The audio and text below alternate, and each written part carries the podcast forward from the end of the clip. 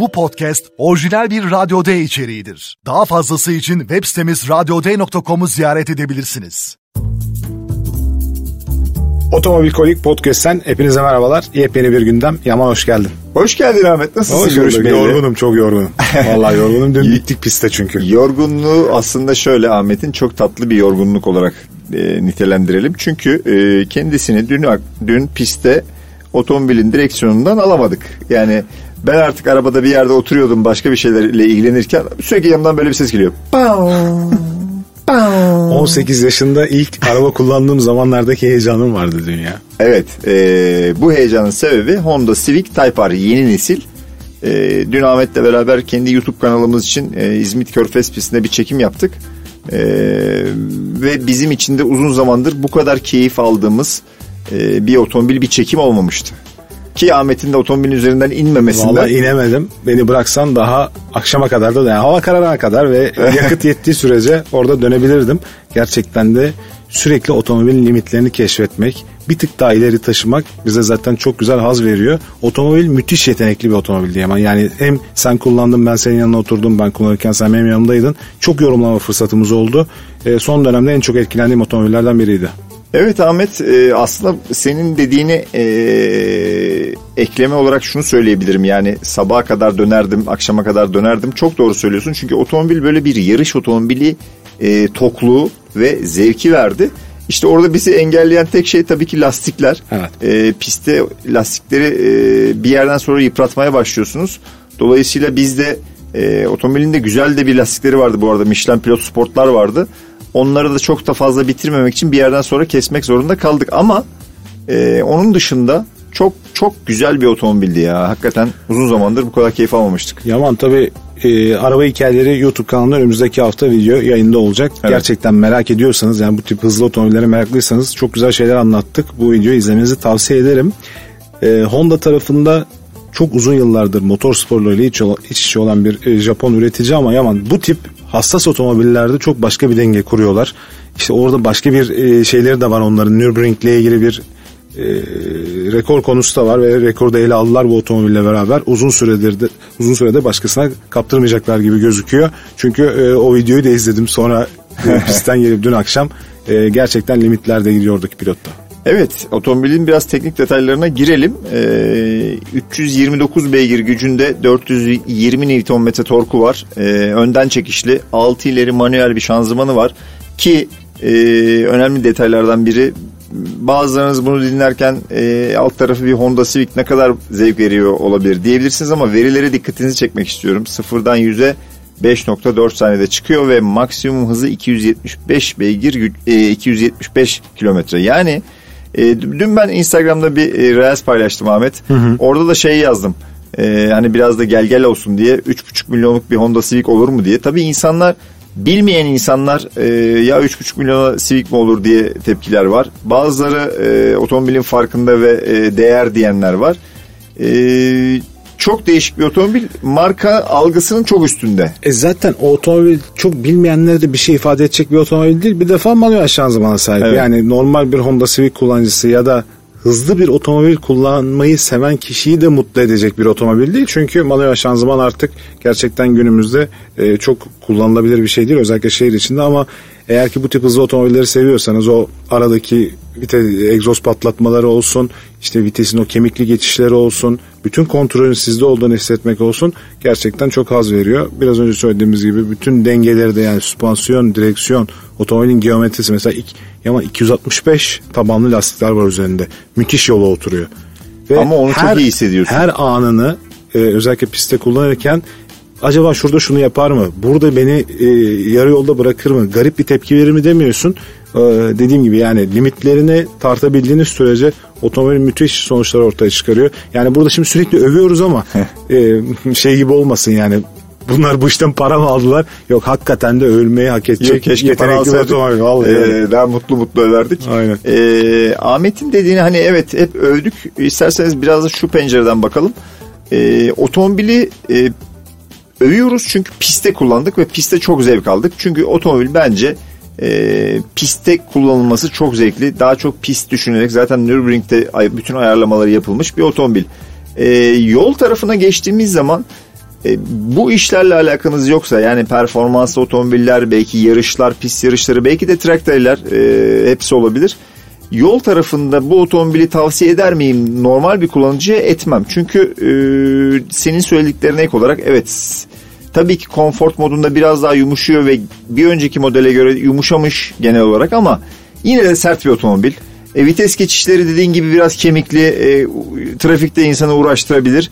E, şimdi Ahmet bana diyecek ki ben bunu alırım, e, 10 sene kullanırım. Ahmet kullanır. Abi ben kullanırım da mesela çocuk oldu. Hanımla birlikte Evet. de Bodrum'a gidiyoruz. Bak yol boyu nefret ederler. Bav bav bav bav yani bav. konfor modunda dahi senin söylediğin gibi yani otomobilin bir defa süspansiyonları o kadar sert ki Evet. yaylar keza aynı şekilde zemin bozulmaya başladığı anda böyle minik minik sekmeye başlıyorsun. Evet. Hanım diyecek ki bu ne? ne yapıyorsun yani? E, Ki bunu derken de çok haklı olacak. E, bir yandan da manuel şanzıman e, sürekli öyle bir e, vitesle oynama durumu olacak. E, otomobil zaten sizi, Sinirli sinirli. sinirli bir otomobil. Sizi zaten gazlamaya teşvik eden bir otomobil.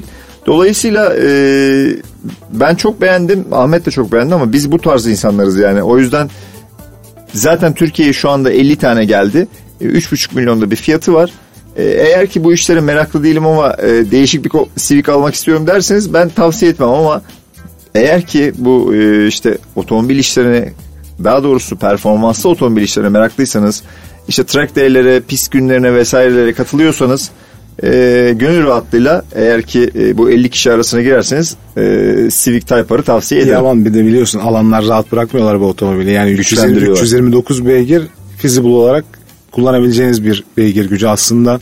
Bu otomobili 450-500 beygirlere çıkarıyorlar. Bunların zaten örneklerini görüyoruz ki çekimi yaparken Körfez pistinde e, bir takipçimiz ziyarete geldi bize. Bir önceki yani ilk nesil turbo FK2. Civic- FK2'si varmış. Civic turbosu varmış. 450 beygir yapmış. Stage 2 bir şey varmış Evet, üzerinde. e, Yaman storiesinden görüp ziyaret ettiler bizi sağ olsunlar. Öyle de değişik bir deneyim yaşamış olduk.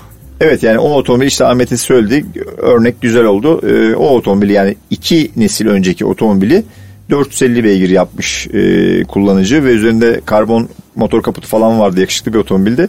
Yani bu otomobil de e, çok rahat 400 beygirler 450 beygirlere Ama çıkartabilirsiniz. şöyle söylediler Yaman'la birlikte bir tur attı e, o aracın sahibi olan arkadaşımız. Vallahi abi benim araba daha hızlı ama dedi senin pilotajla dedi böyle dönemeyiz biz buraları. E, tabii şimdi e, genel olarak öyle bir algı oluyor. E, insanlar e, hızlı gittiklerini yani bunu şey için söylemiyorum. Normal yolda hızlı gitmekle pistte e, o virajlarda o şekilde hızlı gitmek arasında baya- biraz fark var. İnsanlar ilk bindikleri anda biraz şaşırıyorlar. Çünkü e, sevgili dostumuz da ilk virajlarda böyle bir, bir küçük bir panik yaşadı ama ondan sonra alıştı çok da keyif aldı. E, otomobil de zaten çok beğendi sağ olsun. Sonradan e, sosyal medyadan da konuştuk vesaire. E, bizim için gerçekten güzeldi, zevk aldığımız güzel bir gündü. Evet önümüzdeki hafta da Yaman yine hızlı bir otomobil kullanacağız. Mercedes C43 AMG. Evet aslına bakarsan belki daha da hızlı bir otomobil. Evet. Ama o e, yol otomobili ruhunu kaybetmemiş bir e, otomobil. Tabii, Dolayısıyla si- ikisini birden barındırabiliyor. Evet CV'ye göre çok daha konforlu olacağını ben düşünüyorum. Dört tekerlekten çekiş. Ee, hızlı AMG'leri kullandım ama C tarafında çok e, eski yıllarda yani bundan bir 10 sene önce bir C63 AMG kullanmıştım. O atmosferik makineydi. 6.3 litrelik. Evet. Sonra da biliyorsun zaten turbolara geçtiler. E, haftaya kullanacağımız otomobilde 408 beygir gücünde. E, aslında o bir ne, nasıl anlatayım? Baby AMG diyelim C43 çünkü Evet. e, 63'lük yine gene var. Daha çıkmadı ama gene var olacak. E, bu baby AMG diyebileceğimiz C43 yani aslında BMW tarafında 340'a falan denk gelen bir otomobil. Evet Audi tarafında S4'e Aynen. denk geliyor. Bunları göremiyoruz Türkiye'de. Yani bak ne güzel olur mesela Eskiden S4, mesela hatırlıyor S4. musun? S4 test aracı filan S5 gelmişti manuel. Hatırlıyorsun değil mi onu? S5, S6 bunların hepsi Türkiye'de satılıyordu. Hem yakıtlar böyle değildi, vergiler bu oranda değildi. Evet. Yani geçmiş dönemde böyle yüksek hacimli, yüksek beygirli spor otomobilleri daha çok görebiliyorduk. Vallahi hem tabii globalde yani dünyada bu trend artık geriye gelmeye başladı. Birçok üretici hızlı otomobillere, performanslı otomobillere ürün gamında yer vermeyi bile bıraktı. Onu elektrikliye geçirdiler ama Almanlar bu işin peşini bırakmıyorlar. İnşallah da bırakmazlar. Yani Değil en mi? azından onlar da görmeye devam ederiz. Evet Almanlar işte e, AMG'ler M departmanı e, ve aynı zamanda Audi'nin de Audi Sport RS'leri hala devam ediyor. Mesela bu anlamda demin bahsettiğimiz Honda'yı da takdir ediyorum. Çünkü e, hala günümüzde 2023'te e, manuel vitesli böyle performans makinesini satışa sunmaya Japon, devam ediyorlar. Japonlarda işte Toyota da devam ediyor. Onda tabii çok Toyota'da GR'ler var. GR'ler var çünkü motor sporları tarafı çok güçlü. İşte Hyundai'de N'ler devam ediyor. Ama mesela Mazda bu işi bitirdi abi. Mazda'da neredeyse Evet. zaten model yok. E, Ve hızlı Subaru'da, otomobil hiç e, yok. Subaru mesela bu işin efsanesiydi. Mitsubishi Evo. Subaru bitti. Mitsubishi dediğin gibi yine bu işin efsanesiydi. Özellikle rallilerden ikisi de beraber. Ee, ikisi de bu işlerden vazgeçtiler. Hani vazgeçtikten sonra Mitsubishi bir yere geldi mi? Gelemedi bence. Yani Ee, strateji değiştirdi o da olmadı. Gitgide kötüye giden satışlar marka algısı. E, Subaru tarafına baktığımız zaman Ortada yine o. Legacy'nin e, ya da işte atıyorum Impreza'nın e, efsane olduğu dönemler. Şimdi bir Impreza var ama hiç o tadı vermiyor. Ya ama ben sana bir şey diyeyim mi? Eğer bir markanın rally departmanı varsa orada bir tane güzel mutlaka yol otomobili oluyor. Hızlı. İşte ama rally departmanını kapattıktan sonra ikisi de İkisi de gibi- kapattım o iş bitiyor abi. Bak Aynen. Fra- Fransızlarda da mesela ince ince devam ediyor. Yani rally'de olur, Formula 1'de Evet. olur, pist yarışları da olur. Renault tarafı Ares'i bitirdi ama Alpine var. Evet. Alpine de A110'u tekrar gündeme getirdi. İşte Clio'nun hızlı versiyonlarını belki önümüzdeki günlerde göreceğiz. Bu arada Alpine de yakın birlikte. dönemde Türkiye'ye gelecek. Onun da müjdesini verelim. Ee, Yani spor e, Renault'lar belki ürünün gamından çıktı ama şimdi Alpine'ler Alpine marka olarak Türkiye'de E satılmaya ama Peugeot da mesela elektrifikasyona bayağı önem veriyor ama mesela 508'in o Peugeot Sport tarafında gene güçlü bir modeli var. Evet. Yani mutlaka orayı çok öldürmüyorlar Avrupalılar. Uzak doğulular bunu yapıyor. Değişik. Evet bir şey diyemiyorum. Bu aralar e, satışlardan çok fazla bahsetmiyoruz. Çünkü biraz ortalık sakinleşti artık Ahmet.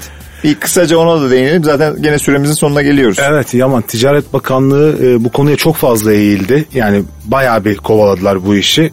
Önce e, bir takım kısıtlamalar geldi. Sonuç alınmadı. Sonra biraz daha arttırıldı. En son tamamen bu işin kafasını keserek e, piyasayı regüle ettiler. Artık e, kullanıcılar rahatlıkla bayilerden otomobile ulaşılabilecek e, vaziyete geldiler. Geliyorlar, gelecekler. En azından e, şunu söyleyelim yani e, yatırım için otomobili alma dönemi ya da e, ben param var bir otomobilden 5 tane alayım pahalı alıp satarım Ben dönemi o iş, sona erdi. o iş bitti Yaman. Artık öyle o kimse- stokçuluk işi bitti. 1 milyonu araba alıp 1 milyon 300'e sahibinden koyup satamayacak. Evet. Normal sen 1 milyon aldıysan abi 1 milyona koyup satacaksın.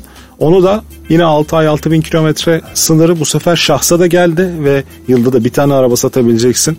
Yani bu iş artık bireyselde ticaret olmaktan çıktı. Galeriler de yine sıfır arabayı satamayacaklar. Yani 6 ay 6 bin kilometreyi geçmesi gerekiyor otomobilin. Normal ikinci el alış satışına devam edecekler. Gerçekten ihtiyacı olan ve e, otomobil alıp kullanmak isteyenler bunda çok sıkıntı yaşıyorlardı. Önümüzdeki dönemde özellikle 2024'ün ilk yarısında bu işler bayağı rahatlamış Yani olacak. aslında iyi bir neşter oldu bir yandan ama bazen bazı açılardan da ben özgürlükleri çok kısıtladığını düşünüyorum. Tabii bunu nasıl ayarlarlardı onunla ilgili bir fikrin var mı Yaman Var. dersen yok. Benim ama var çünkü bununla ilgili bir araştırma yaptım Yaman. Eğer ki sen mesela Ben kendi- mesela ihti- bir otomobil Tamam, aldım. çok Fakat güzel. bir anda bir ihtiyaç doğdu 3 ay sonra. Aynen. Kilometreyi de tamamlamamıştım. dedin ki ben böbrek hastasıyım böbrek nakli yaptıracağım. Sallıyorum yani Allah korusun. Allah korusun. E, Çok ekstrem bir başına veriyorum. Yani, Herkesin yani başına sağlıkla gelebilir. ilgili arabanı satman gerekiyor. Ticaret Bakanlığı'na bununla ilgili bir yazı yazıyorsun. Diyorsun ki He. ben böyle böyle aracımı şu şu şu sebeplerden dolayı satmak durumundayım. Niyetimde samimiyim. Lütfen bununla ilgili Hmm. şey yapın. O konuda da Ticaret Bakanlığı sana gerekli e, o zaman- ehemmiyeti gösteriyor. O ve- zaman bu oturdu bak şimdi kafamda. Evet yani böyle de bir şey olduğunu öğrendim. Çünkü benim de çok kafama yatmamıştı. Yani borcun olabilir, sağlıkla Evet. ilgili bir şey olabilir. Ani olarak otomobil satmak isteyebilirsin. Ee, bu konuda da samimi olursan e, sana anlayışla bir e, cevap veriyor. O zaman, o zaman şimdi kafama oturdu. Ee, Ahmet'ten güzel bir bilgi aldık. Umarım siz de bu bilgiyi e, güzel şekilde değerlendirirsiniz. Tabii kimse e, satın aldığı otomobili ihtiyaçtan satmak zorunda kalmasın deyip bu haftaki Otomobil e, Kolik Podcast'inde e, sonuna gelelim. Haftaya yeni otomobiller, yeni konularla karşınızda olacağız. Hoşçakalın.